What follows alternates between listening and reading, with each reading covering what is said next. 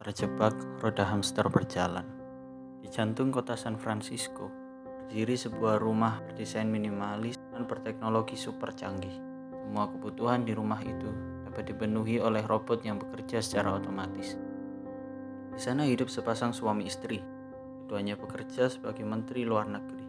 Mereka memiliki seorang anak laki-laki bernama Tony, anak manja yang menghabiskan hidupnya di rumah dan tidak memiliki tujuan hidup. Aku sudah hidup sendirian sejak berusia 12 tahun. Itu semua karena orang tuaku super sibuk. Mereka hanya bisa pulang satu bulan sekali, atau bahkan tiga bulan sekali. Mungkin saat ini wajah robot lebih familiar untukku ketimbang mereka. Aku tidak menyalahkan mereka, tapi aku hanya sedikit merasa kesepian. Sejak empat tahun lalu, aku memutuskan untuk berhenti sekolah. Kini, 7 September 2123, usiaku genap 22 tahun. Ditunjang dengan semua robot canggih yang tersedia di rumah, aku dapat menjalani kehidupan layaknya seorang anak raja.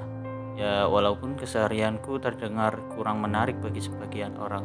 Tiap bangun tidur, aku langsung duduk di kasurku dan menggosok gigi dari robot wastafel yang menunggu di samping tempat tidurku.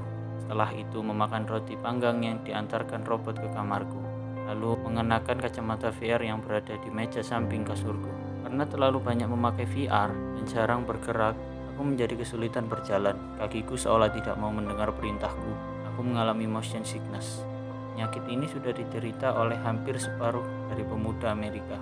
Ini aku terpaksa memakai kursi elektrik sekedar untuk berpindah tempat. Ini membuatku semakin malas untuk beranjak dari kasur. Untuk mengusir rasa kesepian, aku biasa bermain bersama teman-temanku di VR. Kami kadang memancing, petualang, berkebun, dan lain sebagainya. Aku sangat menikmatinya. Kami juga sering mengikuti beberapa turnamen game dan kami menang, walaupun cuma sekali.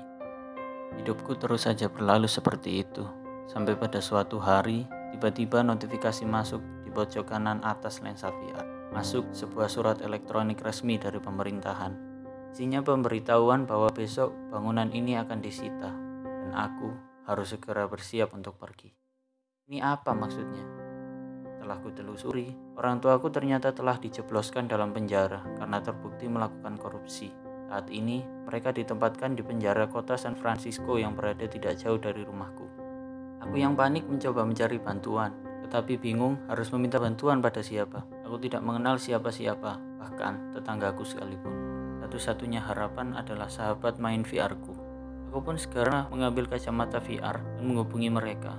Namun ajaibnya, mereka semua tiba-tiba memblok akunku sesaat setelah pesanku mereka terima. Lihat hal itu, tiba-tiba saja tanganku bergerak cepat dan membanting VR-ku sampai hancur berkeping-keping.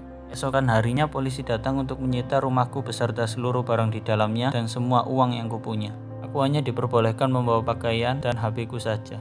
Awalnya aku masih kekeh ingin rumahku kembali dan menunggu di depan rumah yang telah diberi garis polisi itu.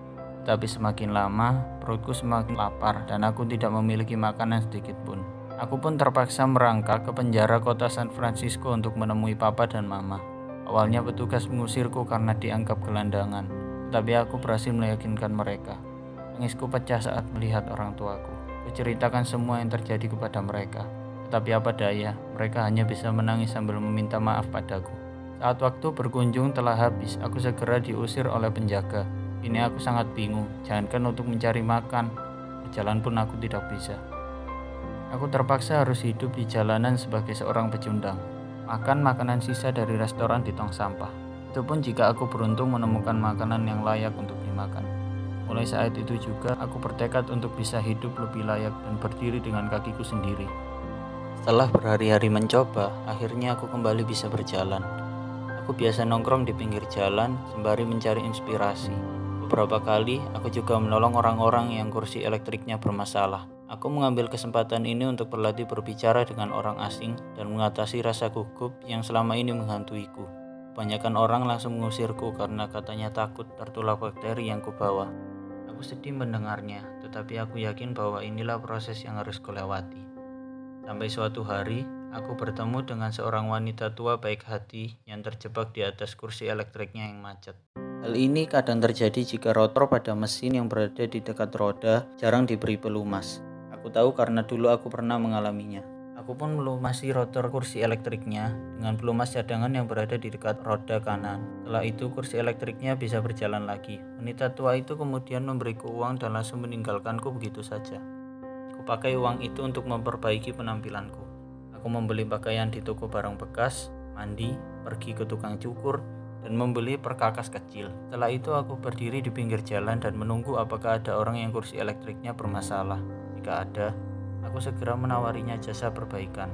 Aku hanya menggunakan naluriku dan pengalaman dari salah satu game yang pernah aku mainkan. Nekat. Dengan penampilanku yang meyakinkan, kini aku lebih bisa diterima oleh mereka. Pelangganku cukup banyak, bisa sampai tujuh orang sehari. Mereka cukup membayarku seikhlasnya. Lama-kelamaan uangku pun terkumpul dan aku dapat menyewa sebuah apartemen kecil di ujung jalan tempatku biasa bekerja. Setelah beberapa bulan aku di sana, namaku mulai terkenal sebagai tukang reparasi. Aku mulai dipanggil ke beberapa rumah untuk memperbaiki kursi elektrik mereka. Karena semakin banyak panggilan, aku pun memutuskan untuk merekrut beberapa pegawai. Hidupanku menjadi sangat baik. Sampai aku memutuskan untuk kembali ke dunia virtual.